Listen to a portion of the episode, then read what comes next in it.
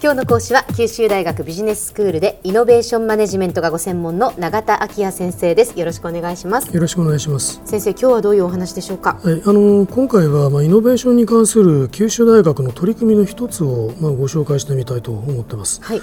あの九州大学ではですね平成25年度からえー共進化社会システム創生拠点という事業をまあ推進してるんですね。共進化というのは共に進化するという字を書きますけれども、ええでこれはまああの川切振興機構のえーセンター・オブ・イノベーション・プログラム略して COI プログラムと言っていますが、まあ、こういうあのプログラムに採択されたあの事業なんですね。特別に予算措置を受けているえー事業です、でこの COI プログラムというのは、まあ、10年後の目立つべき社会像を見据えて非常にこう挑戦的でハイリスクな研究開発を支援しようというものでして、まあ、これにあの九州大学が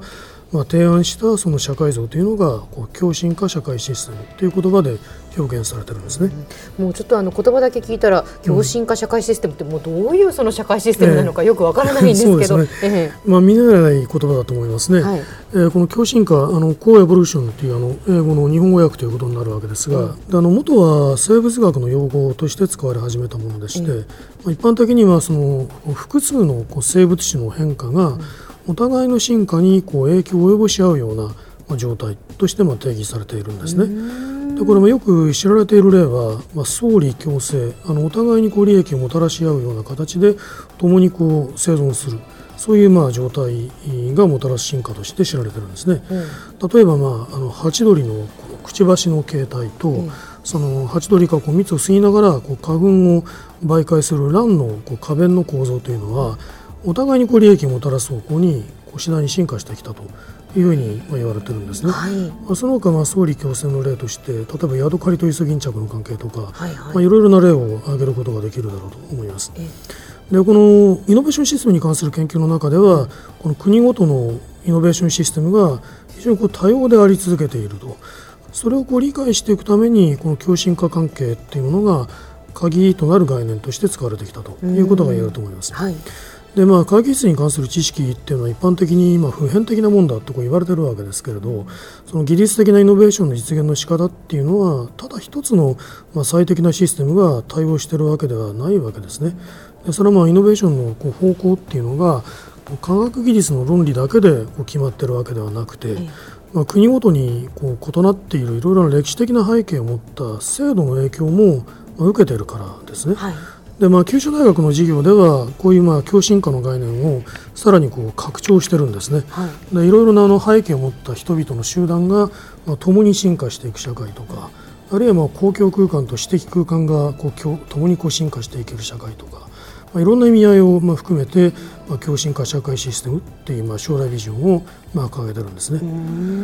でまあ、こういうその将来ビジョンを実現させるためにですね、あの技術的には都市 OS あのオペレーティングシステムの OS ですね。都市 OS のこう開発とそれをこう社会実装と言ってますけれども、社会的に実際にこう組み込んでいく、そういうまあ課題をまあ掲げてるんですね。えー都市 OS っていうのは、この ICT 情報通信技術を活用した、まあ、都市の情報基盤でして、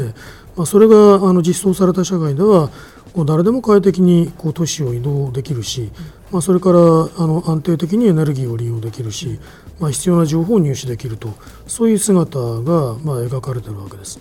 ですからまあこういうビジョンというのはあの前回お話した第5期の科学技術基本計画の中でま提唱されている超スマート社会えというものをこう具体的に先駆けて示したものだというふうに言っていいんじゃないだろうかと思っています。でまあ、こういう社会像の実現に向けて、まあ、旧大の COE の事業ではいろいろな学内のこうセンターが参加してるんですね。だからあの、まあ、民間企業も数多く参加してまして、はいまあ、課題ごとのこうユニットというのをあの構成してるんです。で例えばまあ人とかエネルギーに関する大量のデータを集めてこれを統合していくあの都市 OS のプラットフォームに関するユニットっていうのがありますしそれからその集まったあのデータを処理するシステムの構築というものを課題にするまあ産業数学のユニット。それからさらにはその情報を伝達するための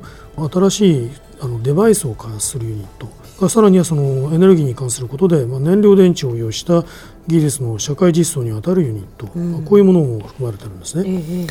で私はあの九州大学であのビジネススクールの教員のほかにこの科学技術イノベーション政策教育研究センター長い名前なので c s プスと略称してるんですがそこのまあ責任者を兼担してるんですけれども、はい、このまあセンターもですね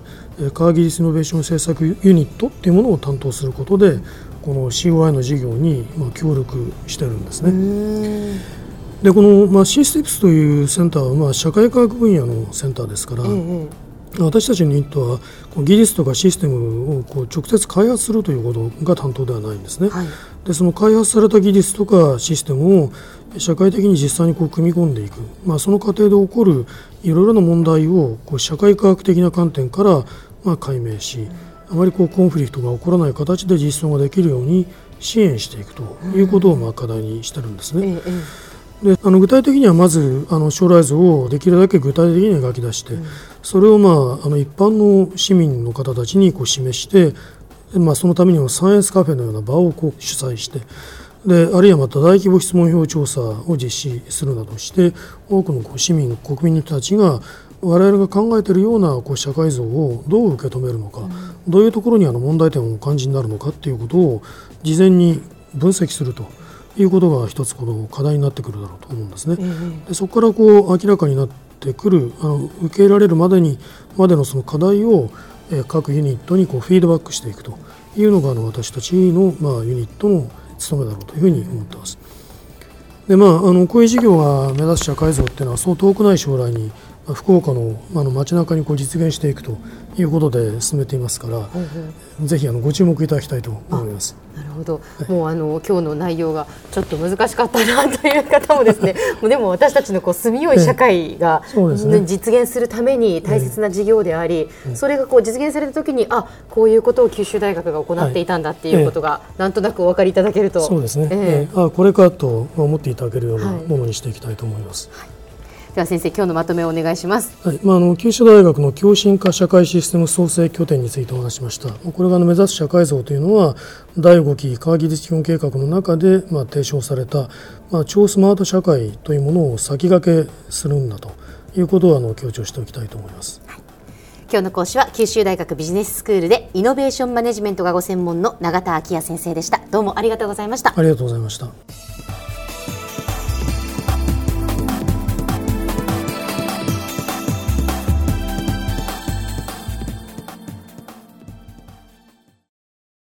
ゾクゾクグイグイメラメラつながる。ゾワゾワ。ハラハラ。メキメキ。つながる。ズキズキ。モワモワホカホカつながる。キリキリ。ザワザワキュンキュン。ガンガン。ワクワク。ウズウズドキドキ。ルンルン。バクバク。九州人のいろんな気持ちつなげます。九州から輝こう。キラキラつながる。 QTnet